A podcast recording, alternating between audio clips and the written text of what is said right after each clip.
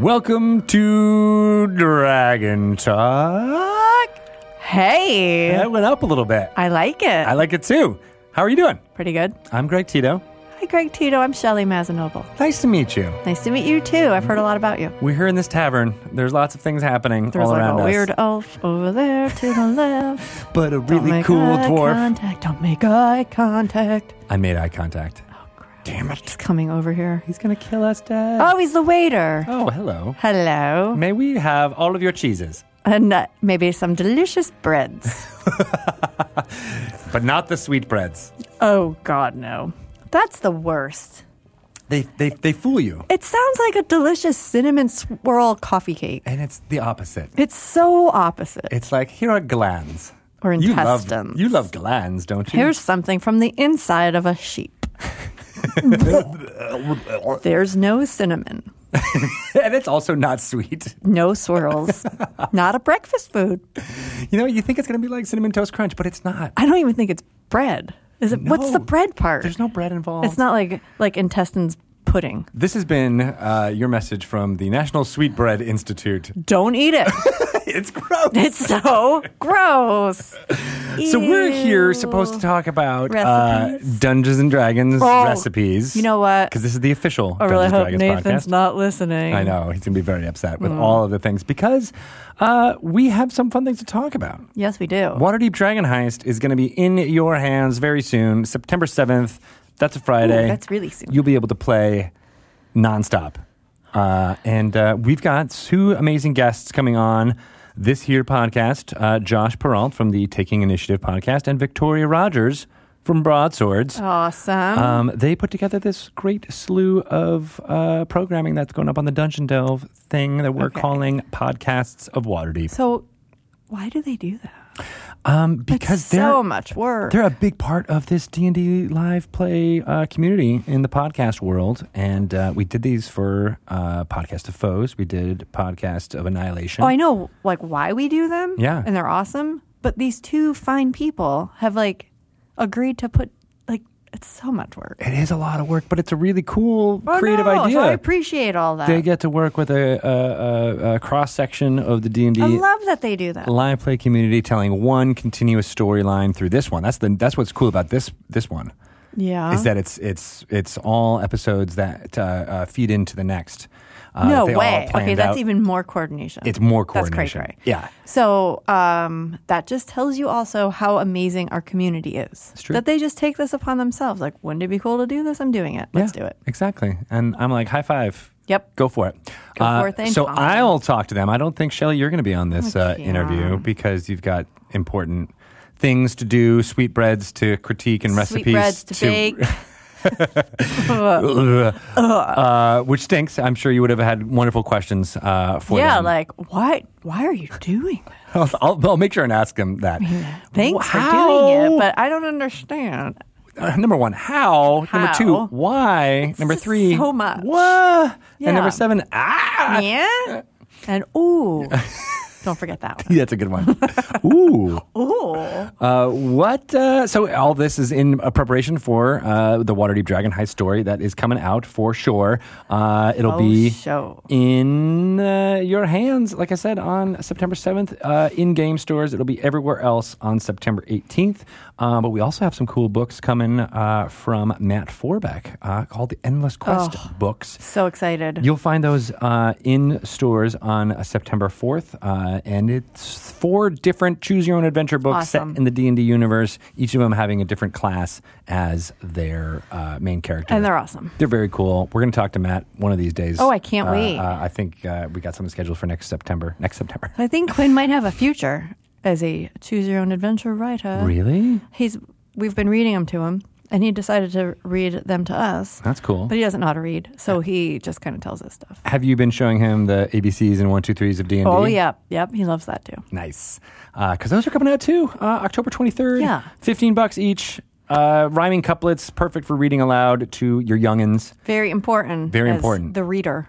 To have something fun and interesting to oh read. Oh my gosh. When my kids pull out the book that I'm like, this is I want to read that. ridiculous.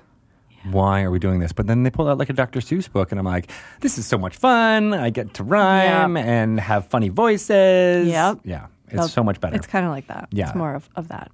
More in that vein, and it gets uh, them really interested in what's happening I in the D and D universe. It's super cool. Children. Uh, so those are coming for you. October 23rd. Uh, then, of course, we've got Dungeon of the Mad Mage uh, coming, excuse me, uh, in the game stores on November 2nd, plus everywhere else on November 13th. I don't know if we've talked a lot about this, but there is a ancillary product to that called Waterdeep Dungeon of the Mad Mage Maps and Miscellany.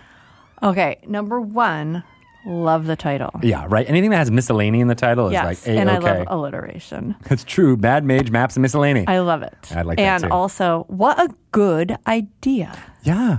It's blown up all the maps that are in Dungeon of the Mad Mage, so you Yes. have them in individual pages, but then a lot of other stuff uh, involved in there. That's the miscellany, The miscellany. in case you were wondering. And now Pelham doesn't have to write permission requests or letters to people who say, "Can I please blow up your maps in this book?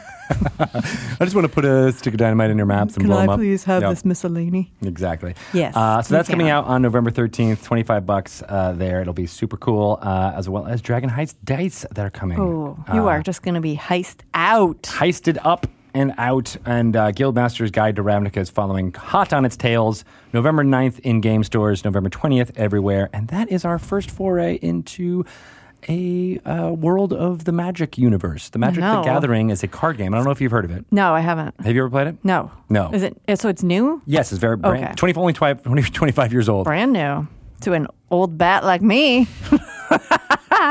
Who says you can't teach an old bat new tricks? Me, You can apparently, because we're going to teach you how to do some magic. the magic. It'll be fun. I learned how to play the magic twenty five. No, twenty, almost twenty years ago. Do you think by the time this comes out, uh, a new uh, announced product will be out? You tell me. I think it might. We can't say it. We won't say it, but it's called Dungeon Mayhem. Oh my God, you just said it. We just said it out loud. You'll find all about that uh, at your favorite outlet somewhere on the web. You'll, you'll find out more about it then. Uh, but it's very cool. Very quick, fast paced card game based on the Dungeons and Dragons universe. So fun. designed in house. Kids will love it. Yeah. As will adults. play tested by uh, some some very famous individuals such as Pelham Green. Oh yeah, he Yeah. was all up in those playtests. He was all up in them. Yep. It's true. Yep.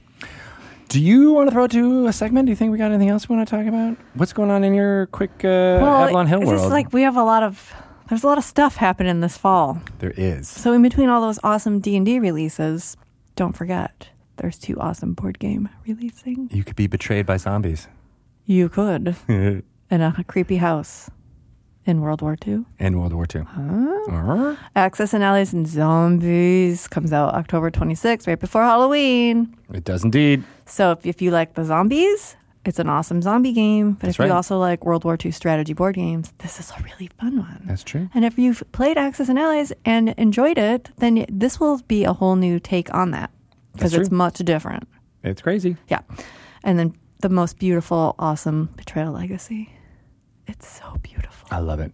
I So we can't are wait. going to start playing. It is really beautiful. Pelham, you too. The art direction on that by uh, uh, Shauna Wolf Narciso and her whole Oh. team there has been amazing. I know. And Trish and Emmy did um, the, all of the interior, Mm-hmm. and Scott Okumura did all the, the tiles again. You know, there's never been a Betrayal game without his beautiful tile illustrations. That's great. yeah. Let's keep that. Let's keep that It streak just alive. keeps getting darker and darker, but oh my God. That's very cool. It's so good. Well, let's throw it to a quick uh, segment, real quick. And Okay. uh, I keep saying the word quick because I'm running out of time and. I'm hopped up on coffee. Okay. Uh, so, bing bong it up.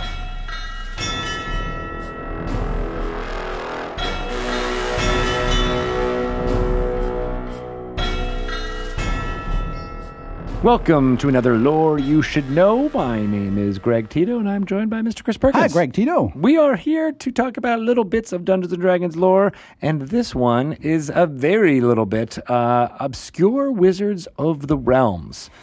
Yes. There are many of them. Uh, our player characters embody some of them, but there are others in lore So many. that are very interesting. Uh, and uh, I thought I'd just sort of pick on two, um, and this needn't be a long, long topic, but you never know. Sometimes the short ones end up ballooning. it's very true. Yeah, but so I, I should mention that the Realms has more than its fair share of wizards, and that's due in large part to Ed Greenwood, Just loving wizards. just loving wizards. Yeah. But part of it stems from the fact that back in first and second edition, uh, there was kind of after the player's handbook and unearthed arcana release, there was kind of an explosion of spell design, Hmm. and in order to um, bring the world of Forgotten Realms to life, one of the ways that Ed did that was he created all of these new spells that sort of existed in his world. And the wizards who created them, in many cases, if they were arcane wizard spells. Right. And it was also the fashion to put the wizard's name in the spell. Right. Like, a- Tenser's floating disc or Melf's acid arrow, Mordenkainen's mansion, that kind of thing. Yeah. It's, it sort of started there, but then Ed took that and just ran all across Faerun with it. Nice. Um, coming up with uh, a host of new wizards and their signature spells, basically. And he also took the time to uh, create entire spell books. Like uh, uh, he'd he'd give a named spell book, and then he'd tell you all the spells that were in the book, who wrote the book, where the book is, where you can find it, that kind of thing. Got it. So um, he did this over a series of Dragon Magazine articles called Pages from the Mages. Mm-hmm. That was then later, I think, in second edition, translated into a, a book of the same name, Pages which the Mages. consolidated a lot of those old Dragon Magazine articles and updated them. Very cool. So, Pages from the Mages was a very popular Dragon Magazine um, series because it dealt with new spells, and players are always looking for new stuff for their players, play for their characters to play around with. Yeah. And so, um, but that put the onus on Ed to come up with all of these wizards and their names. And coming up with wizards and coming up with names are two of Ed Greenwood's superpowers. and a couple that spring to mind right away are Aganazar Aganazar. uh, known for one spell and one spell only called Aganazar's Scorcher, which has survived and been translated, I think, into every edition of the game now. As that title of the spell? That's the title of the spell. Aganazar's Scorcher. And it's typically a second level spell that sends out a blast, a quick blast of flame that can engulf a number of creatures in its path. It's like a more concentrated, focused um, burning hands. Got it. And it's sort of like a whoosh and it's done. Right. Could deal a lot of damage, Um, yes. but on Right. short, short. Yes. Uh, uh, And what's what's amazing to me is that this this fairly straightforward evocation spell, fire blasts out of your hands, um, has kind of been so been popular enough to have been resurrected over and over and over and over again. And I got to think that's because the name is cool. yeah. Um, people just seem to like the name Aganazar. Uh, it sound it, Aganazar's Scorcher sounds just awesome. Yeah. It's got the right amount of uh, Syllables like and consonants power and, yeah, the Z's and all that kind of thing. All together, it just sounds like a ferocious, cool spell. Um, Or it could be a drink too. Like, Right, Like a yes. fireball in there. and It'd be It- yeah, good. precisely. So that begs the question well, who is this Aganazar guy? Yeah. Well, in the entire history of the realms, as far as I can tell, looking at every source that I have available to me, we know only one thing about this luminous wizard who That his created this name awesome spell. was Aganazar. that his name that his name is spelled A G A N N A Z A R. He created the spell, and apparently he lived for a time in Neverwinter and got killed okay. by, uh, they say, red wizards of Thay. Got it. That's it. That's it. That he is lived all- in Neverwinter. He lived in Neverwinter and died there at the hands, possibly, of some other evil wizards. Oh, was he an evil wizard himself? Unclear. Got it. Uh, he was um, part of a group of. Um, he was part of a group called, I think, the Covenant, which included um, f- three other wizards. Uh, one of whom I think is Presper, who's known for a spell called Presper's Moonbow. Um, I think that's the only spell that carries his name um, that has that has sort of survived the test of time. But yeah, so the spell has basically transcended the wizard. Right. Um, we know almost nothing about this guy, nor likely are we ever to. So he is sort of a blank slate lore wise. And as I was going through, it started with Aganazar, but as I was going through and researching these wizards, I found that it was sort of like a template. That most of these wizards are completely um, unknown in terms of their details. Now it's possible somewhere in Ed's barn or basement, he's got he's got the notes, the the treatise on who Aganazar was, and you know you know who his family was and how he lived in Neverwinter and the Right. things he did in his spare time. That is probably all lodged. There's a portrait commission for each one of these Yes, wizards. yes. Uh, yeah. but we have never taken the time or had the interest, for whatever reason, to really delve into who this guy is. And so he's a complete cipher. And so another wizard that I looked into after Aganazar to see if he followed this template. Mm-hmm. And he does. And his name is Snilloc. Snilloc. S N I L L O C. And he. Hmm. What's his spell? His trademark spell is Snilloc's Snowball. Oh, I'm getting a I'm getting a trend here. Yes. And so, uh, and the spell is very low level, and it literally is you conjure a snowball and can throw it. It's, it's the most Canadian spell ever. Definitely a Canadian spell. uh, and uh, there is a higher level version of this spell, however. Snilloc actually surpassed Aganazar in having, I think, two spells. Two spells. With his name stamped on it. The other one is Snilloc's Snowball Swarm, Oh, which is like yeah, right. Like, exactly what you think it is. like you were piling up a whole right, bunch of snowballs and we're throwing Right, them all at yes, once. Yes, I'm sure this spell came out of a you know a cold Canadian winter. Yes. Um, So that's and so looking into Snilloc's past, we only know one thing about him. He went to Zakhara. oh, that's it. Did he? He didn't return. Maybe dead. Nope. Maybe alive. Yep. Maybe he's a lich. Like okay, the the wizard who perfected snowballs went to the desert. that's I why guess he- he was probably very popular there. I mean, you got water, right? You got a Yeah, source of water. You don't right. need a I'm cleric sure around no- with I'm you. sure the novelty must have been great. Like, yeah. Ooh. You've never seen a snowball yeah, before, never have seen you? snowball. Right? Yeah. So yeah, apparently he went to Zakhara, and that is literally the end of his story. Wow. Well, A wizard made a spell that made a snowball, and then he went to the desert. what I like about all of these obscure wizards, though, is that uh, by us highlighting them here, perhaps their stories will continue. Yes. Right? Or or begin or yes. yes or Right. happen. Uh, and so these are but two examples of what is a plethora of fabulously named wizards Mm-hmm. of whom we know absolutely nothing except for the legacy that they left behind in the spells that are named after them. And um, I think that it is uh, part of the D&D experience if you ever play a wizard in D&D that at some point in your wizard's lifespan you're going to want to create a spell and name it after yourself. Right. I think that's just part of what playing a wizard in D&D is all about. If there's And a legacy there. like I that. do remember uh, when I was when I was young, um, playing earlier editions, that I did have a wizard at one point and did come up with create my own spells and name them after myself, and they were probably all terrible. But um, I think that's it's like a, a rite of passage. Right. You- It is the only way to kind of Yes. make a mark upon Yes. uh, the, bo- both your home game, but also Yeah. the game as a whole. Yes, but if anybody, but if anybody uh, is interested in knowing uh, or discovering some of these other obscure wizards, I, I would suggest you you dig around for the the second edition pages from the Mages book, or get it online, probably on DM's Guild. It's- Yeah. it's, there with all the other FR the stuff. RPG classics, yeah. and uh, you can read up on these. Uh, spells, many of which have not yet been translated to fifth or probably not even fourth or third. Hmm. Um, but yeah, if you're interested in knowing who Nichaser was, or you know Nihilu, or Nit Chaser. Niche N C H A S E R Nichaser. Nit Chaser. Nichaser. Yeah. Yeah.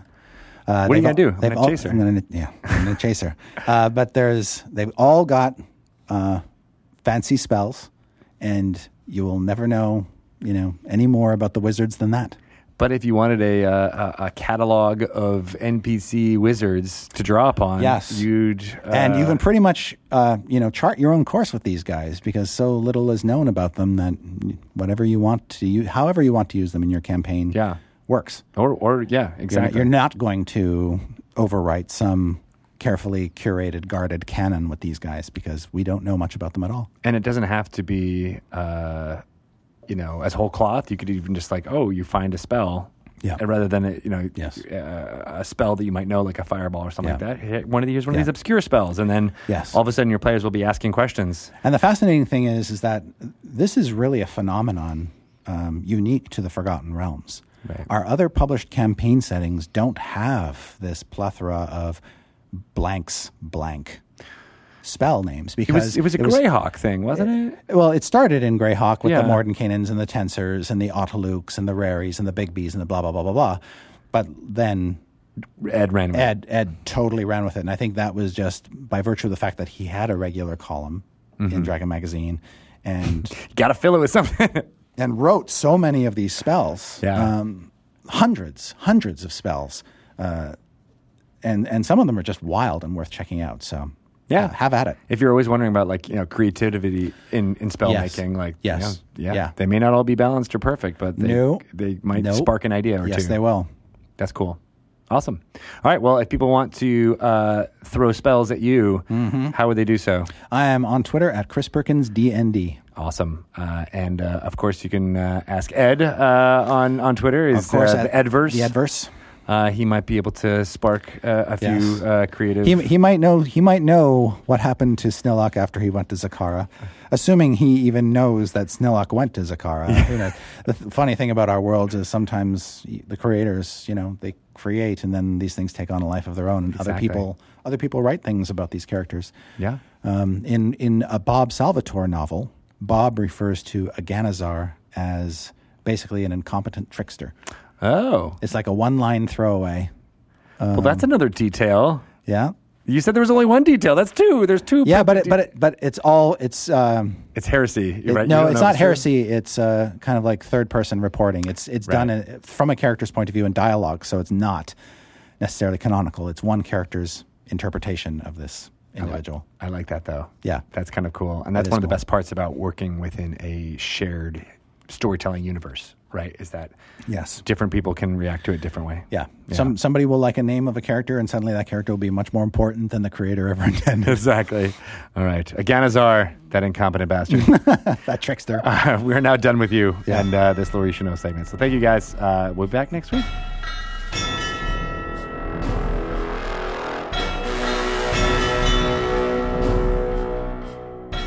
Mitro. Uh, all right. Well, you're here for the Metro. Uh, it's, this is a thing. What did you think about that segment? Did you learn everything you need to know about yeah. all that? Yeah. All right. Well, I really wish you were here for this interview. Me too. Uh, but you're not. You're going to go whisk away. So All right. let's take her away. Ba-ba-da-da. Man eater.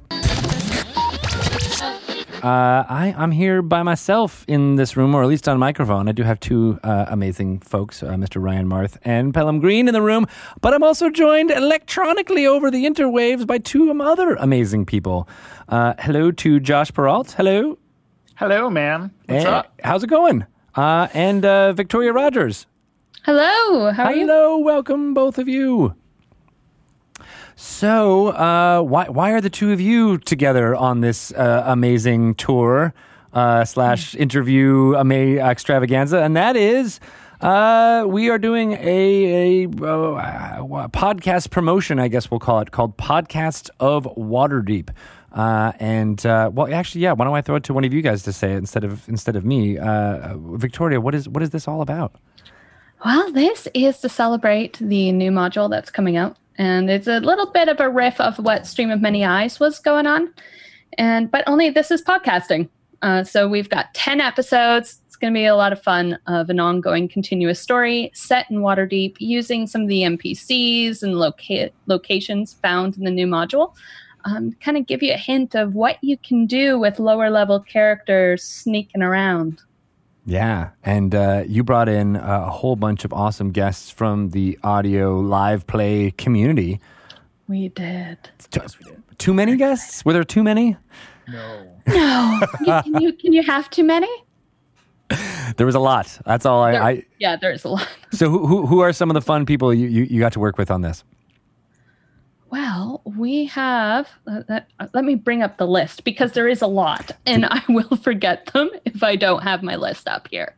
Uh, so we've got as guests, we have Matt Young from Hello from the Magic Tavern, Kelly Lynn D'Angelo from Girls Got Some Glory, Chris Perkins joined us, uh, Holly Conrad, James D'Amato, Adam Carnavale, Scott Kurtz, Andrew Young, Anna Becerra, Carlos Luna, Satine Phoenix, Rudy Rutenberg, Kyle Vogt, Ross Rockefeller, Ivan Van Norman, Valanda, Kyle, Christina Ariel, Maz, TJ Storm, Matthew Lillard, and Adal Rifai.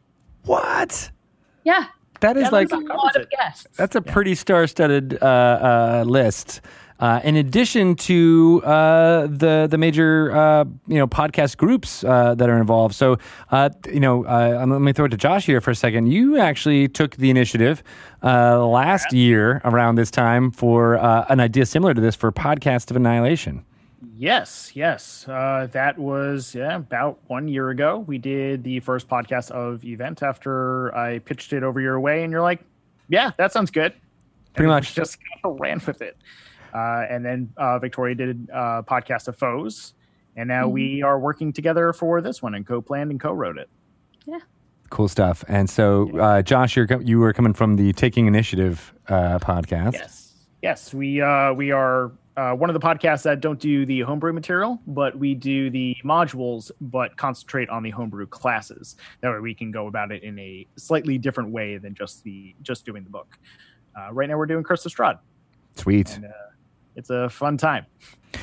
Slash awful for everyone involved. It is. We're actually done recording, uh, but our last episode comes out, I think, in December or January. So Oh, wow. we're kind of taking our break now and about to jump into Storm King's Thunder in a couple weeks.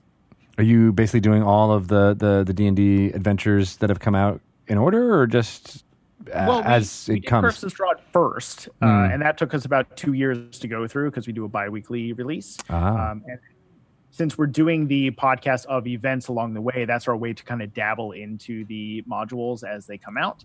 Uh, but Bucky really wanted to run Storm King's Thunder, and that's what we're going to do next. So I'm going to be passing over the DM screen his way, oh, cool. and I'll get player this time around. Nice. That sounds good. Uh, and Victoria, you run a podcast called Broadswords. Yeah, it's one of the Broadswords. We're an all-woman D and D actual play podcast. Uh, we do more a homebrew story, um, but it is set in well, currently it's set in Rashemen, which is in the northeastern area of Faerun. Mm. Yeah, I'm not familiar with Rashemen. What's what's going on in Rashemen? uh, Rashemen is a matriarchy ruled by witches. Ah, Yes, it's. Uh, I thought it was a lot of fun. Um, well, uh, Minsc and Boo, uh, people are probably pretty familiar with those two characters, are from Rashemen. Uh, so it's just it's a fun kind of out of the way place that has a lot of like really cool spirits and ghosts and things that I thought would be fun to bring in as a story. that is really really cool. Um, and so, yeah, what was the the inspiration to uh, create what's going on here for for podcasts of Waterdeep? Where did that all uh, stem from? Uh, like for the event itself, well, the stream many eyes. As soon as it was done, I know Victoria and I both reached out because we're like, we want to, we want to continue this podcast of thing. Mhm. And then uh, while we were chatting with uh, you and Pelham, I believe was on that call as well. You you pitched that. Why don't we just write it in a similar way? And we uh, went at it of like, okay, let's let's pick a story. Let's try to go off of where Stream Many Eyes left off, and go in a different direction, but tie in all the episodes, which was um, a fun, interesting way to write a story since all the groups are very different and recording out of order. So Mhm. we needed to figure out like how are we going to intertwine all these different stories and characters together. So Victoria and I thankfully got to talk to uh, Ivan Van Norman, who co-wrote the Stream Many Eyes, and he gave us some pointers uh, some tips of how he went about doing the off the table stuff um, for that stream. Mm-hmm. And yeah, we, we just kind of dove into a uh, a couple of plot points we really wanted to hit, and uh, we got everybody else on board with it. And putting all those DMs in the same Discord channel was a Mhm. gorgeous thing to watch. It was a Because lot of everyone, fun. Everyone's like, "Hey, what about this idea?" And then one of the DMs was like, "Oh, cool! If I take that idea and throw it into mine, can you work with that idea from me?" And it just became a, a community of just gorgeous DMing and idea throwing around, and uh, it, it was a wonderful thing to watch. That's cool. Yeah. Uh, yeah. So v- v- you you enjoyed that Discord, Victoria? Well, Oh, I totally did. It, it, it was it was a lot of fun, as Josh said, and just seeing people working together, and then people would say, "Okay, well, I'm going to do this in in my episode," and someone says, "Oh, well." That's a cool idea. I'm going to try to incorporate it or maybe introduce that as a location in my episode too, um, just so that we have continuity, but also just like a lot of callbacks and a lot of a lot of fun, and people are very aware of that, and it, it just that that sense of collaboration was I've it was it was really great because normally when you're a DM, it's a very solo thing. Mm. You're you're creating this on your own and you can't tell anyone because then it ruins the story. but with this, you're able to to DM with a group of people and it, being able to share that what is was a new experience as a DM. Yeah, the way you guys are talking about it, and and I mean, uh, Josh, you have you have experience working in TV, but it almost sounds like a like a writer's room, right? Yeah. That that yes, uh, like I don't I don't get to work on that side of things uh, as much, but I do get to hear all those discussions. Uh, for people who don't know, I work in post production. Uh, I'm an online editor for TV and film, so like I work on Blue Bloods or the Purge se- uh, TV series that's coming out soon. So all these like serial things where you get to hear like how these episodes are written and created, and that influences my DMing uh, for taking initiative as well. I tend to talk to my players off to the side and try to like work in their points or what they want to happen, but you know, held secret from everybody else at the table. yeah. So I try to plan it and uh, run it. Uh, if anyone heard an episode that I've DM'd before, I tend to structure it as like the camera moves or the pan. Uh, there's a pan that happens where you zoom out.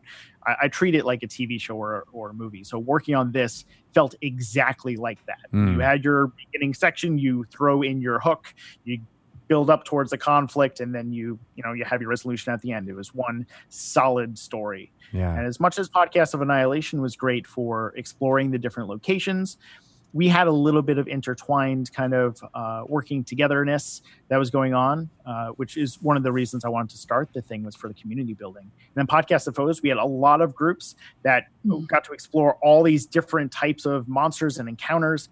Uh, and you got to see everyone's different style of play. And we got to hone in both of those concepts together and make something a little bit more cohesive and uh, having everybody definitely working together in every episode and across episodes, which is even better. Yeah, and so yeah, Victoria, it almost sounds like you guys were taking like, you know, uh, by having to record the episodes out of order, you had to have a really uh, uh, clear sense of what the building blocks of the story were. Yeah. Uh, and and that's what what Josh and I did is we we went through what each episode would be like with just like basic plot points that we suggested should be hit just so that we have something continuous.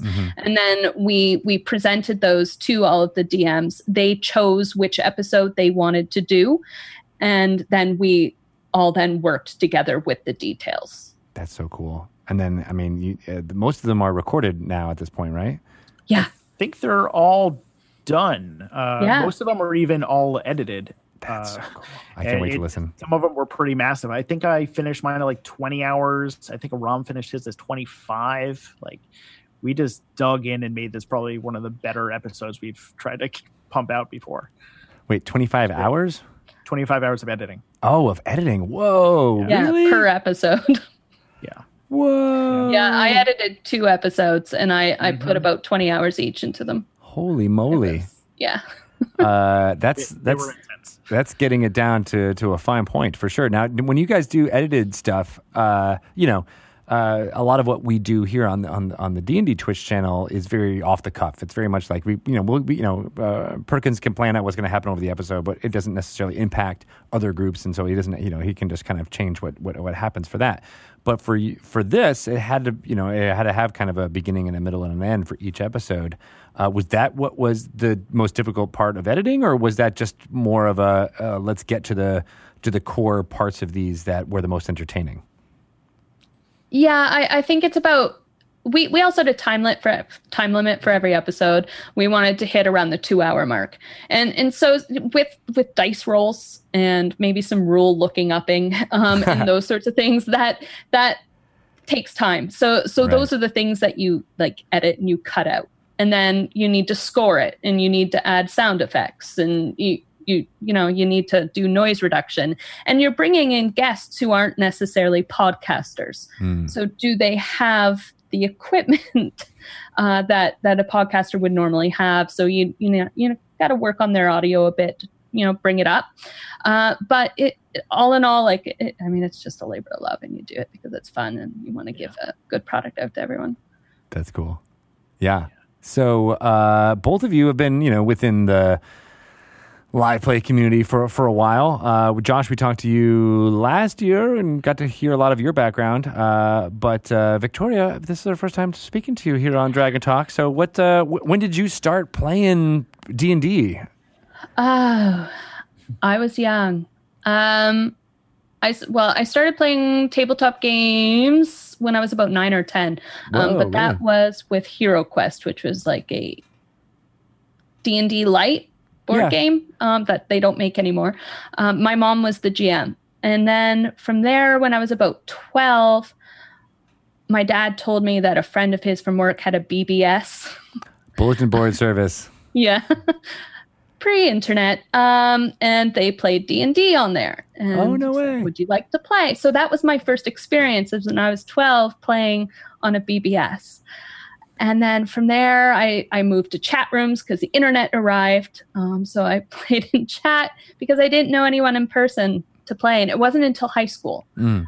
that I, you know, was able to meet other people and then start playing, and then I've just been playing since. That's great. What was it about that uh, experience with your mom as GM that you? Th- I mean, w- w- was was that the galvanizing thing where you're like, oh my gosh, I want to do this, and then you were finding opportunities later on? Uh, well, I've always been drawn to fantasy. Mm. Like as a little kid, like my She-Ra was like my favorite cartoon. Yeah. You got a chick who's strong with a sword, running around on a flying Pegasus unicorn. I mean, what what could be better? Um, and then those were all the stories that I gravitated towards. Mhm. And then with my mom GMing, and you get to like role play, and it's like I love playing make believe as a kid, and I get to continue to do it as an adult, um, but with structure and rules. Yeah. Uh, and uh, yeah, so I think it was just a continuation of my love for make believe and fantasy. what what kind of fantasy did you, uh, other than She-Ra, did you dig? Uh, well, like books, I was really my favorite book was The Hero and the Crown um, and The Blue Sword by Robin McKinley. A lot of like just young adult books that were had strong female characters who were the ones rescuing people Mm. and slaying the dragons. Those are the ones that I gravitated towards the most. Yeah, those. Uh, I mean, there's there's there was a couple of those, uh, you know, from uh, that era or you know the early '80s and stuff that that spoke to me as well, and that I always go back to that as being like that's why I was from that weird cartoon Flight of the Dragons that I liked. You know, watching it now, I'm like, oh, why did I? It's not that not that good, but No. it, it would transport me very much to that world. So yeah, I'm always I'm always interested to find out what what other windows did other people find to get them into into fantasy. Yeah, it's cool. Uh, and then yeah, and then when you're when you're talking about how to explain D and D to people, I always go back to that. It's it's like playing pretend, but with you know structure, a framework Yeah. around it. but that's basically it. Yeah, collaborative storytelling uh, is you know you have a scenario with a group of people. You're presented with that scenario. You're given a group of skills, and now you got to solve it. Yeah, yeah. I have uh, uh, two daughters now. Uh, they're they're seven and five, and uh, that's basically what they do. They they come up with scenarios of, of of what their toys are doing and playing with each other. And I'm like, you're just basically playing D and D. And then they fight over who gets to be the DM. Essentially, they're like, no, I don't want to do what you want to do. I want to do what I want to do. And you're like, all right, well, who's someone? You know, take turns being the dungeon master. yeah, I've been doing a similar thing with my kid. Of uh, every night, uh, whenever I, I have visitation with them, I get to do like three stories, and it's either you pick three books, or you can replace one of those books for a story that we will tell together. Ooh, And I tend to tell him kid-friendly versions of the different games that I have run or been a part of. I ask him for like his input. So for one of them, I ended up telling the story of when I ran Celeste and Brittany from the Venture Maidens uh, in an in-game, in-universe D and D game about unicorns, and he had a blast with it. And he would just start, you know, introducing like, oh, unicorns and dragons and giants. So he's doing the building blocks of that storytelling process, and I can't wait till it expands further. And he loves drawing on the grid maps and making traps and just it's it's cool to watch your kids starting to go through that creativity phase. it totally is. It's amazing. Uh, I say phase like it stops. right. We're all we're all living in that phase. yes. I think as humans, we basically want to live in that phase for as long as we can, and uh, you know that's what D and D lets us do for sure. Uh, so you mentioned uh, Venture Maidens. Uh, they are another one of the groups who are participating in Podcast of Waterdeep. They sure Yeah. are. Uh, who are uh, I, I I love Celeste and everything that they, they do there. What are what are some other groups that uh, uh, are, are are gracing the episodes? We have, uh, in order, if I'm remembering correctly, we have North by North Quest, we have Dragon Friends, then it's Taking Initiative, the Broadswords, Venture Maidens, Dungeon Drunks, uh, You Meet in a Tavern, and then Drunks and Dragons. And then episode nine will be DM'd by uh, Lisa Chen, or Merciful DM. And then episode 10 is DM'd by Aram Vartian of God's Fall. Very cool. Yeah, that's a, I, again another star, uh, uh, you know, uh, studded lineup of uh, podcasts out there. A lot of them were folks uh, that have been involved in the previous podcast of. Uh, but uh, what can you tell me about North by North Quest? North by Northwest are a group based out of Atlanta, Georgia. Um, and they they record all at the table. And what they do is actually a little different from a lot of other uh, D and D podcasts. Is they do collaborative storytelling. Mm. So they they rotate DMs uh, throughout it, and they also kind of come up with a storyline ahead of time together as a group Oh, um, cool. and then someone is the DM. So the, the DM still has a lot of agency in what they choose, but the overall arcing story uh, they do do together ahead of time. But they're not exactly sure exactly how that story is going to manifest because it depends on on what the DM does. But yeah, there there's uh, David and Tiffany, and uh, they they're I think David just finished DMing, and Tiffany's going to be taking over uh, in the next season. Yeah, awesome. We got to meet them at uh, Gen Con. Yeah, we did. along with the Venture Maidens, and you meet in a tavern, and you Yeah. got to meet, uh, I think, almost half of the groups uh, when we were there, and all for the first time. Sweet. That's that's what uh, gaming conventions can be all about. Is uh, uh, people getting together who have only conversed online or or you know by post back in the day. they would come up and you know be like, "Hey, let's actually get together and see each other face to face." So that's that's cool that Gen Con can still kind of be that hub. Uh, what was it like? How, how, what you know? With you, I think you mentioned before we started recording, Josh, that was your first time there. It was my first time there. Uh, John uh, or Bucky and I did a uh, little bit of a road trip from New York City to Indianapolis, and uh, it was a nice 12, 14 hour drive or so. Did you go on Route 80 there on uh, in Pennsylvania? Uh, yeah, we were in Pennsylvania for quite some time. That, that's what all I remember about that road trip out. Anytime you leave New York City, it's just like, gosh, we're in Pennsylvania for like five, ten hours. Yep. And, And then that John and I were like going through like there's just so much corn. There's so much corn everywhere and nothing. Uh, but we got there and uh, honestly, everyone was exactly how it, we expected them to be, and it was probably and I'm not even going to say probably. It was one of the best weekends and experiences I've gotten to have. And we all left and immediately just missed each other in the event. It was Aw. a wonderful time. That's pretty cool. Yeah. Uh, what about you, Victoria? I- It was my first Gen Con experience as well. Uh, and actually, I, I was roommates. I shared a hotel room with the North by Northwest with David and Tiffany. No way. Yeah.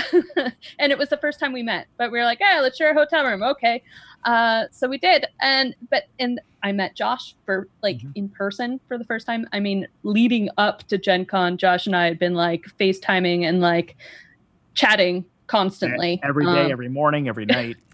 he was like the first person I spoke to in the morning and the last person I spoke to at night leading up to this. But um, it, it's yeah, no, it was so much fun and like I, um, it was strange. I was in. For me, I was just excited because I was invited to uh, be on panels with people that I really respect, and I did a live show with Hello from the Magic Tavern, and it was just one fun thing after another, and meeting people. I had a cool. blast. Nice. That Did, was a fun show. That did was you guys really play a lot of D and D? good. I didn't play any. I played one game of Mass. that was it. That I- sounds I- very I- similar. Yeah, go ahead. Sorry, I played one game Nice. of D&D. Yeah. That is exactly my experience from going to Gen Con. Uh, I, I haven't been in many, many years, uh, but when I was on the press side, I would go and I'd be like, I'm going to play this and I'm going to play that and da da da da da. And no, you, you're basically running from appointment to appointment or meeting to meeting or, or making sure that you're, uh, uh, you know, seeing all the collaborators you want to meet with. Like it's, yeah, four days of gaming for some people, but for others, it's just being able to meet. Yeah. Yeah. It was it was definitely a meet and greet and have fun and enjoy other people's company kind of weekend. But it was a blast. Definitely gonna go again. Very Yeah. cool. The, the one game I got to do, it was DM'd by uh, Lauren Peterson, who's a DM for another podcast in our network, uh, Nerds on a Roll, and he was running some sessions of masks, and we just wanted to get to play with somebody that's been across the country we haven't gotten to meet the entire time, Nice. um, and it, it was fun. And we just did that just to be with him, and the rest of the time was like, cool, let's hang out, let's have drinks, and let's stay out till four thirty in the morning. yeah, I, I went to bed at a reasonable hour. I Thank- certainly did not. Thank you for being the adult. Uh, uh, I, I, I, I would have been, I would have been there with you, being like, "All right, it's eleven thirty. I'm gonna, Good night. yeah." I'm and then I probably call would. We all said midnight was it. That was it. We were going home, and midnight was not it. We just went to another bar. that was it. There was imagination to be discussed. Oh yeah. Exactly. At, at one point, like so, Joe from You Meet in a Tavern and I are working uh, in the same location uh, for a podcast of Waterdeep. So we had to create it together. Mm. And beforehand, Joe was like, "Well, we'll just tell our players to go off to the side. They'll hang out. We'll grab a drink and we'll we'll talk." I'm like, "Yeah, okay." and then we were there. Both of us were like pretty into the drinks, and he was like, "Want to talk about the?" I'm like, "No, dude, no, we're not doing that right now. You just can't." If you tell me stuff and I tell you, it is going to be gone. So we just ended up hanging out and just referenced the fact that we'll just talk later. you had, you needed that frame of reference. You needed to be able to have that that uh, relationship building time before you could get to the to the real collaboration later on, right? Yes, absolutely. That's crazy. It's a great time, man. That's cool, and it was it, it was uh, fortuitous that Gen Con kind of came at the moment where a lot of the episodes for Podcast of Waterdeep were being recorded. So Yes. uh, I think some of them were actually recorded at in Indianapolis. Is that right? Um, I'm not I sure don't think that. so. I think I think we all said after Gen Con because this weekend is crazy. Mm. Uh, but we ended up meeting some of the other players. Like I got to meet Matt Lillard before our game because we did the finale together. So I Right. got to meet him beforehand, um, and just meeting the other groups in general. Uh, but I don't think we actually recorded any. Uh, Okay. That may have happened for POA, but I'm not sure about this one. Got it. No, I don't think so. I think they were all recorded afterwards. Um, but w- there was a lot of talk about it and there was a lot of discussion. And Right.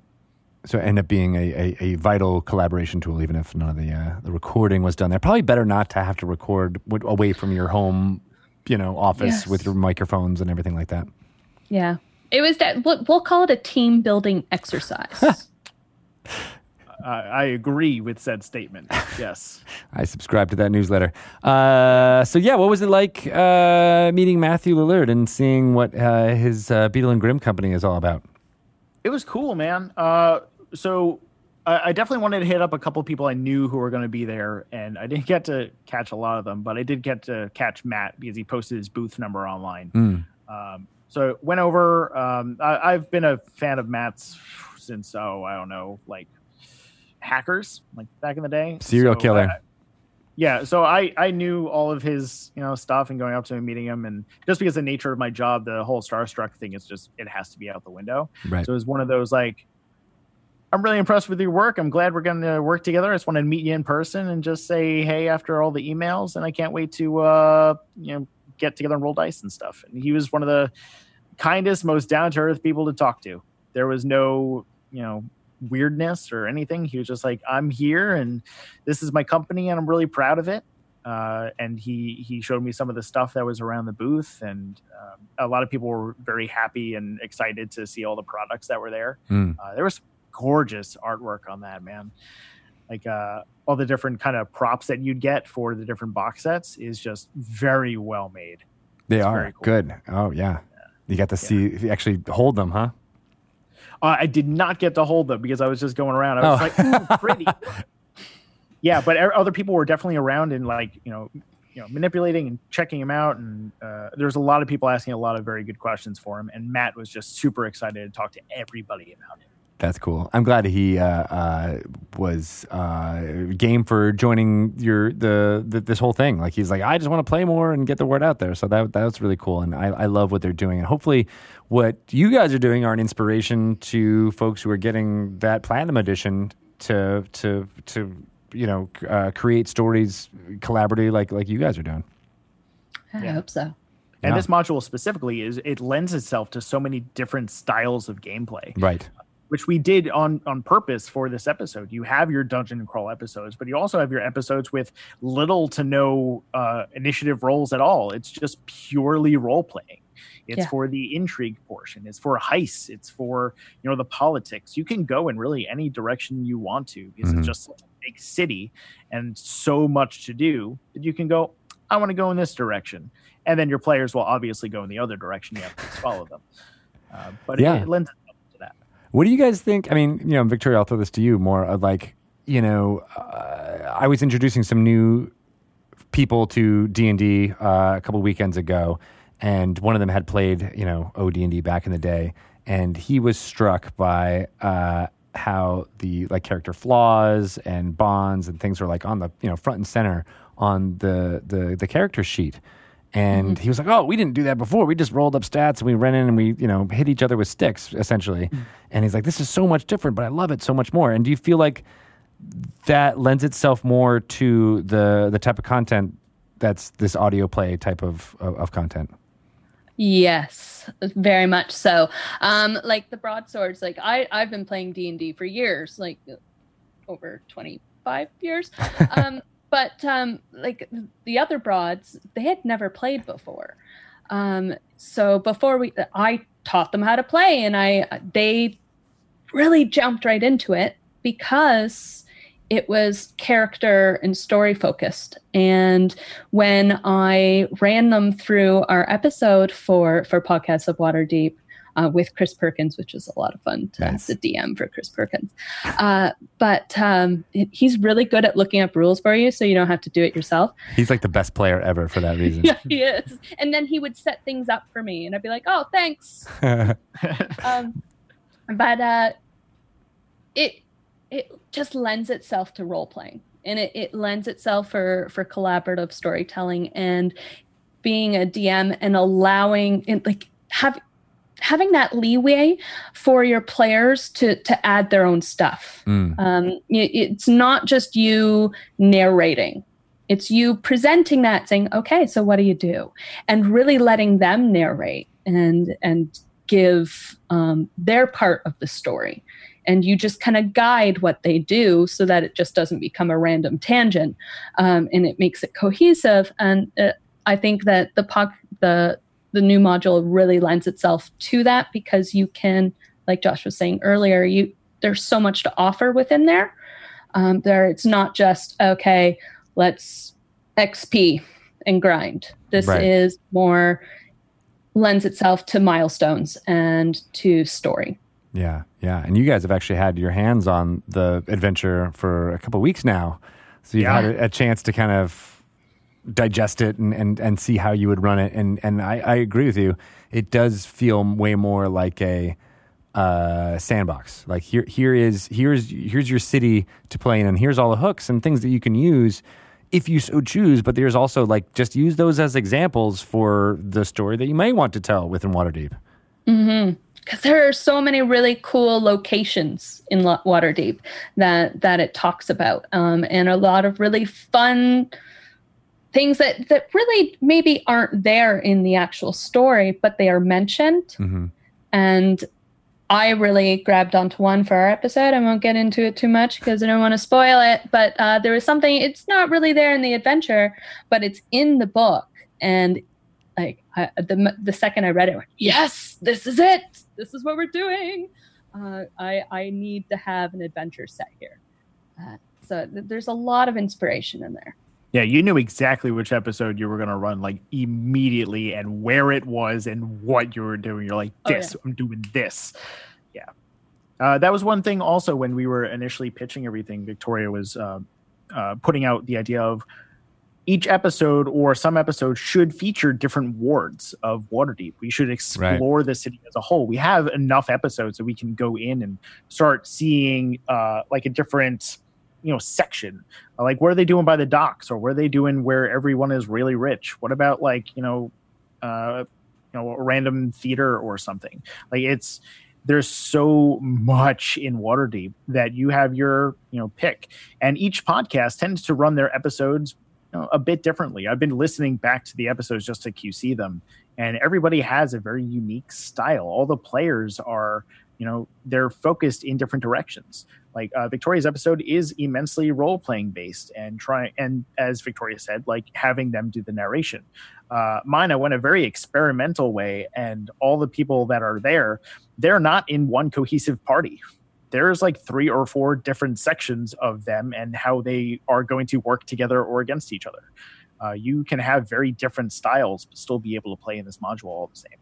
Yeah, yeah. It's it's it's it's fun to jump in and stick your toes and and and choose where you and your players want to explore. Uh, it's it's. Yeah.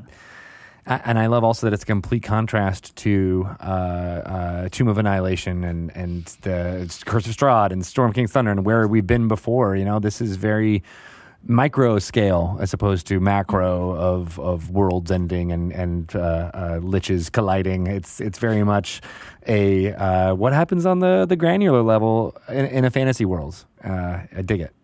Yeah, and it's cool how you can take all those little uh, battles. Like it's not world ending, but to your players, it could feel that way. Right.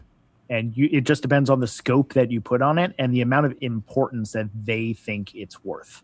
Like I almost co- like uh, if you want to compare it to uh, like like M- Marvel Cinematic Universe properties, where like the Avengers are like the bigger world's ending folks, where uh, what's happening in Waterdeep Dragon Heist is very much the Defenders. It's very much like the Luke Cages and the and the Jessica Joneses dealing at the at, at, at a much smaller level. That feels very important and is could almost have more drama uh, to it than these larger than life conflicts that the uh, uh, the bigger named heroes have to deal with.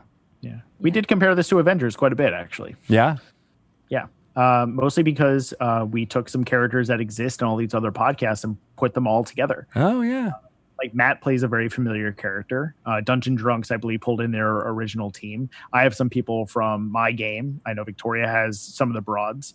Like we we definitely pulled them in. And also, I ran a uh, a quick one shot that we released about a week ago that continued on with the characters of Adam and Joel from D and D's for Nerds and Nick from Taking Initiative, the two Tabaxis and the Gnome Barbarian, doing a little bit more in Tomb of Annihilation, which Mm. led into this event. So we were trying to make this the accumulated, um, all the people you know getting together in the same room, and um, hopefully no one snaps their fingers. Should have gone for the head, man. Should've gone for the head. Uh, so uh, yeah, well, Victoria, this is something I, I've been thinking about a lot when I'm running my own games, uh, and it's shifted over the last ten years. Where I used to, you know, be in the weeds uh, when running a game uh, when it came to you know coming up with random NPCs that I needed to kind of generate on the fly, uh, and be like, oh man, I just can't wait for us to roll initiative uh, so that I can just get to something that's a little bit more easier to to to, to get to. Uh, but I feel like now in my style, I'm almost more the opposite. I'm like, oh crap, we have to roll initiative uh, and fight a battle. Uh, do, do you feel that like or, or Oh, I totally feel that. I am on page with that. I I'm like combat. Eh, combat's great. Like don't get me wrong, combat is fun. Uh, but I I prefer I prefer skill challenges. Hmm. I prefer role playing. I I prefer people coming up with creative solutions to to situations. Uh, I mean, combat can be fun, but you know sometimes sometimes it can drag on a little bit, especially if you do have newer players and they're not quite sure, you know, exactly how their their characters work, or you know, it's the first time they're playing a, a caster. And they've, they're a wizard, and they've got like seven pages of spells that they're, you know, trying to figure out. Um, and it's great and it's fun and i i you know you got to have some combat in there because you, you need some some risk um but but you can have risk in other ways too and those risks can be just as important to the story um as combat yeah. Uh, is it harder? Is it harder to edit uh, the audio for a combat scene than it is for a role playing scene? Yeah, it is. Um, it takes three times as long Wow. to edit a, a combat just because of the dice rolls and because of people reading things and looking at things, um, and and also just pacing. Because when when someone's listening to a podcast, if if they're just really listening to you saying, "Okay, um, well, uh, I'm gonna roll with my bow," okay, roll okay um okay oh what's my modifier? And then it just you don't want to listen to that. No one wants to listen to that. Um so you end up cutting all of that out just so you can keep it going. You keep that flow. And also just gives it that more cinematic feel of Yeah. that that risk and that excitement and that this is happening quickly. Because re- let's remember each round is only six seconds. So let's you you want to keep that going when you're doing a podcast because it is it is a game but it's a game for entertainment Yeah. so it's a little different than when you're at the table ways I've I've seen to and used to enhance it is throwing music in. Uh, that tends to keep it going. Yeah. Um, also, when I'm DMing, there was a moment in Curse of Strahd that there was a time limit. So I was uh, my, you know, I was just talking and going, okay, you're doing cool. You can't figure out what to do. Cool. Your turn is skipped. Go and just keep on, you know, making everyone go. And you can do like a three hour combat, but it'll turn into a one hour episode by the time you're done cutting it down. Yeah. so we've tried to stick with more of the role playing as well for that reason. It's a story. And then every so often you're like this is our combat episode. After the combat we're going to go on to more role playing stuff but here's your combat for the people who are craving it and the fact that we just need it. Uh, you need to run things a little differently in podcasts. It's, Yeah. it's not just for you at that point. Do you have to train your players a little bit so that you know, so to to what you were talking about, Victoria, of like the well, I'm going to roll with my bow, and you're like, that's that's not really what's happening. You're you're you're trying to shoot your bow, not you're like. So, Yeah. do you ever have to like? Can you just say that again and tell me what you're doing in a in an editable format? yeah um because they were new players they didn't have those habits already Mm. Uh, so so that was easier for me um, to get them to do because they didn't know any different. Right. Ooh, Uh, that's that's like that's a, a perfect reason to get all new players into your podcast, isn't it? Yeah, it was it was it was quite nice because I and it's made them better players just when they're not in front of a microphone Mhm. because they, they add a lot of more flair and a lot more story to to the games that they participate in now. Um, but when I do bring in guests, because we we do bring in guests, um, sometimes I'll ask them to repeat things. Um, sometimes there is a little bit of direction, not not a direction of I want you to do this, but do what you did, but give me more description, more narration. Um, describe what your character is doing, and I I ask a lot of leading questions. Hmm. Um, so I'll I'll say a lot of things like, "Well, what does it look like when you do that? And do you how are you feeling about that?" do you things like keep those? Do you edit those out typically, or do you keep those leading questions in there? Uh, sometimes I edit them out. Sometimes I leave them in. Hmm. Uh, it depends on the situation. Um, I, I think too, because in, in our podcast, so one of the things that we do is because they're they're new players, we do keep some of the rule stuff in, um, just because that's that's just our angle. As we want be new people, uh, new players to D and D to be able to listen to our podcast and learn from it. Right. So so we we keep some of that stuff in. Not all of it because it, then it would just drag on, but we do keep enough in so that there's enough um, I guess a little bit of teaching. Yeah, I mean, and that has been uh, a, a huge part of why I think uh, we're seeing a surge in, in Dungeons and Dragons popularity is because people can listen to it or watch it and can uh, grok the idea of what it is to play in a game so much easier than merely reading a book. Right? You're you're Yeah. you're, you're able to kind of get that into your into your brain in a way that uh, you know even the old school OD&D manual. Uh, I think it was in the Dungeon Master's Guide. It had a like a script that showed like, oh, this is what a typical D and D game is like, and that was illustrative back when I was a kid, but it still was not the same as what it's like when you're actually at the table. No, it's not the same. Yeah. Uh, it's I, I podcasts have like reinvigorated my love for D and D. Mm. I know that much, um, and I know if it wasn't for for some podcasts, some of my players wouldn't be even be pl- interested in playing D and D. That's a good point. Yeah. Now you guys are pretty firmly in the audio uh, uh, creation mode. Uh, what what are your thoughts on that versus the video? How, how do you think about what you're doing differently? Josh, I'll throw it to you. Oh, okay. I was I was gonna uh, let Victoria answer. Um, so for me, I tend to stick with audio for uh, a couple different reasons. One, I can actually do audio while I do other work. If there's video going on, I know that I can't really do that. Um, so there's very few video things I tend to watch. Critical Role being definitely one of them, and Critical Role being one of the main driving forces of why our podcast even exists. Hmm. Uh, just getting to watch them, you know, go through 5e, it helped us learn the rules uh, because we played 4e and 3.5, uh, but 5e Critical Role was kind of my introduction to that.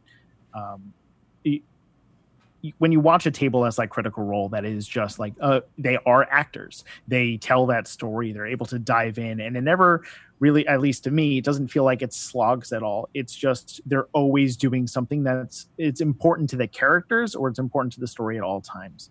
Um, the inability to edit uh, makes me a little bit nervous at times, especially if I'm on stream, because sometimes, you know, in a game, you'll say something and be like, "Uh, that shouldn't have been said. That should have been cut. Or I meant it in a very different way from what I said, maybe we should change it. Uh, you can't do those retakes. Um, podcasts, you you have that creative force of like, here's the music I want to add now, especially in retrospect, going, oh, if I connect these two scenes together this way, or maybe if I A and B the session from two different angles and then combine it in a different way.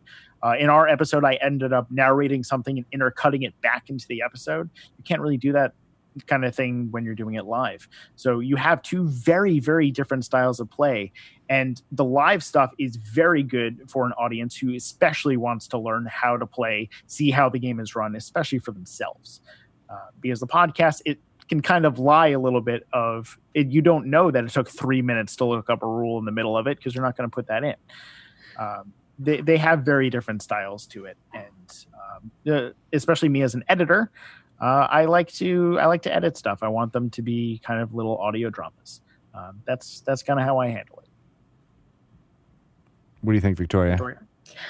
Uh, they're they're two very different things. Like like Josh said, um, I, I think a podcast is like an audio drama. It's like going back in time to when everyone sat around their radios and listened to a story.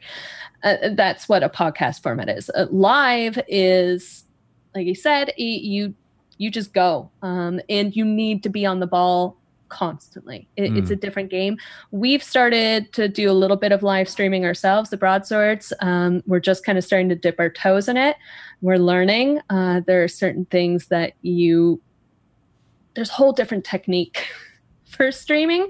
But at the same time, I think that's what a lot of people like about streams is Mm. because they're honest and because they're open and you can see a bunch of friends just really sitting around having a good time. And then you get to join them and it's like you're hanging out with other people. So it's two very different experiences uh, two different techniques from uh, a producer standpoint and from a player or dm's uh, standpoint. But I, I enjoy them both for for different reasons. I do have to say one thing that i do love about live streaming is i don't have to edit It's a little bit easier that right? You don't have 20 hours of work waiting for you when you're done. exactly Yeah.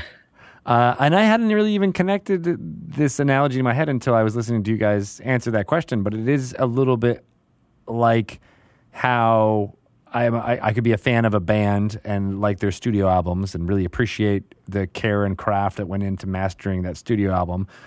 But there's just something really great about going to a live show and seeing the the the mess ups and the you know the the audience reactions and feeling that and that's you know kind of what you get out of the the streaming versus what a a crafted audio podcast experience is, right? Mhm. And that live interaction with the people that are on the stream sometimes too. Yeah. Like, you can't do that with podcasts. You can talk about it afterwards, but the ability to be in chat, like just like we have people in chat now, and go, I agree with this thing going on. uh, be in that audience with everyone and go, hey, that was pretty cool, wasn't it?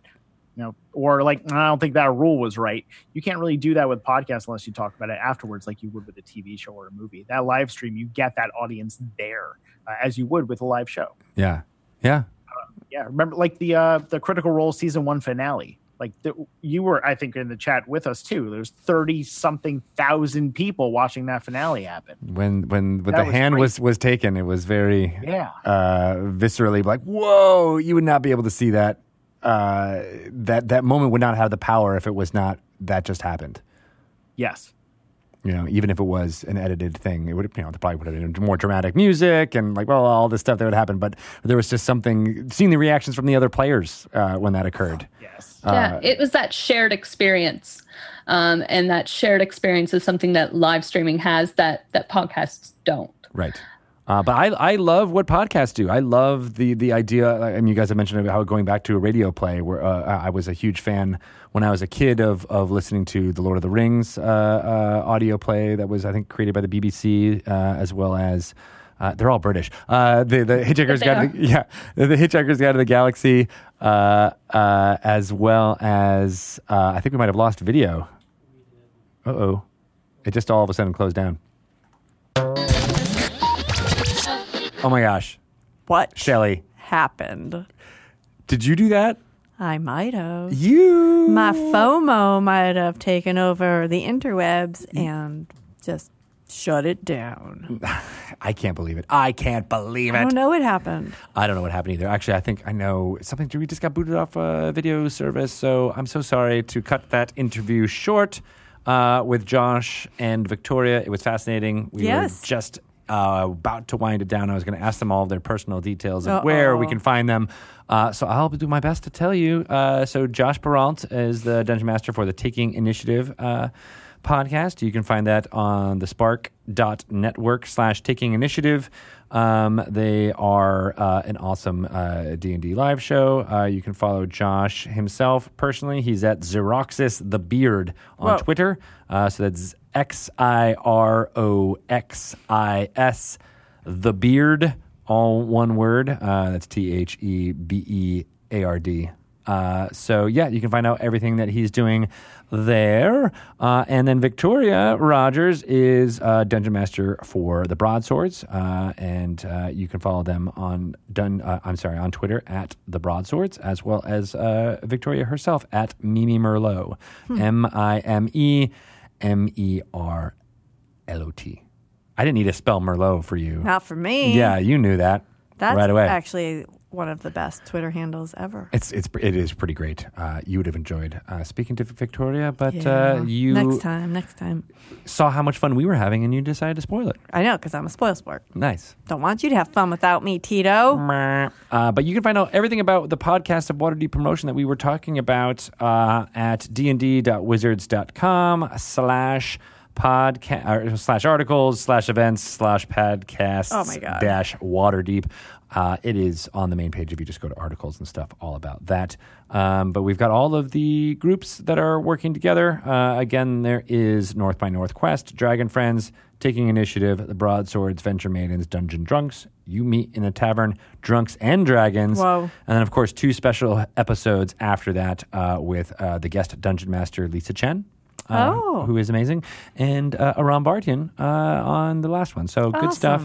They were talking about all the amazing uh, dungeon masters being together on a conversation, and I saw a few screenshots shots of that conversation on Twitter. Oh my God, that's really great. awesome. Yeah, they all got together like basically it was like a writer's room of, of I them love all that. creating it all together, and That's a great idea. the product uh, you're going to be able to see is on the Dungeon Delve podcast feed, uh, which is different than this Dragon Talk here feed, um, but it's available uh, everywhere you get podcasts, and those episodes will start to drop starting on September 10th, uh, and then every. Um, uh, day of the week, Monday through Friday, following that. So, uh, again, the first one will drop on the 10th, and then it will uh, conclude that Friday on the 14th, start up again on the 17th, and go all the way to the 21st. And it is a continuous story set in and around the podcasts of Waterdeep. Uh, so, check it all out. I'm excited. I will. Sorry again for Shelly being so mean and cutting Me off that interview. too. Yeah, sorry everyone. I know. Way to be a jerk about it. I know I feel really bad now. Well, that's okay uh, because we will send the walking statues to smash you. Don't you dare. We will. They will go Hulk smash. Oh, I get enough Hulk smash in my house. Everything is Hulk smash. It's a little bit too much Too smashing. much. Too much. Too much. Yeah, those walking statues. Mm. Ugh. Duh. Nah. So Good interview though, Tito. Good job. Thank you, thank you. I would have been better if I had my co-host, but uh, we- I do the You- best I can. I don't know about that. I might instead of lift you up, I might actually bring you down. There's only one way to find out. Yeah. Uh, um, anything else that we wanted to hit before we get on out of here? Uh, you've got some fun games coming out, right? oh, just a few. What's what's if you happening? like the board games, you're gonna like October and November. Uh, Axis and Allies and Zombies at the end of October. Betrayal Legacy at the beginning of November. yeah. And our other new favorite game. All good Did we ever things. talk about it? I still don't know where I am in the time. We have not yet talked Well, about it. You're gonna love it. You might get a hint at it here. It's You're super fun. gonna love it. Um, yeah, and then of course we got uh, Waterdeep Dragon Heist coming out uh, September seventh in game stores. Dungeon of the Mad Mage is coming out uh, November second uh, in game stores, and then of course we got the Guildmaster's Guide to Ravnica November 9th in stores. Good stuff, Love it. all around. Lots of games for you. Uh, as well as ways for those younger than you to get into Dungeons and Dragons with the ABCs and Yes. one, two, threes of D and D. Not to mention the uh, coloring book and that other thing that we haven't That talked about. thing. That other thing. It starts early. and it's going and to go gonna all sure. night long. Yeah. Oh yeah. Uh, speaking of which, uh, does it look to you like the ceiling is a little it doesn't look very stable. Maybe we should move. Ah! Oh no. Rocks fall. But I'm alive.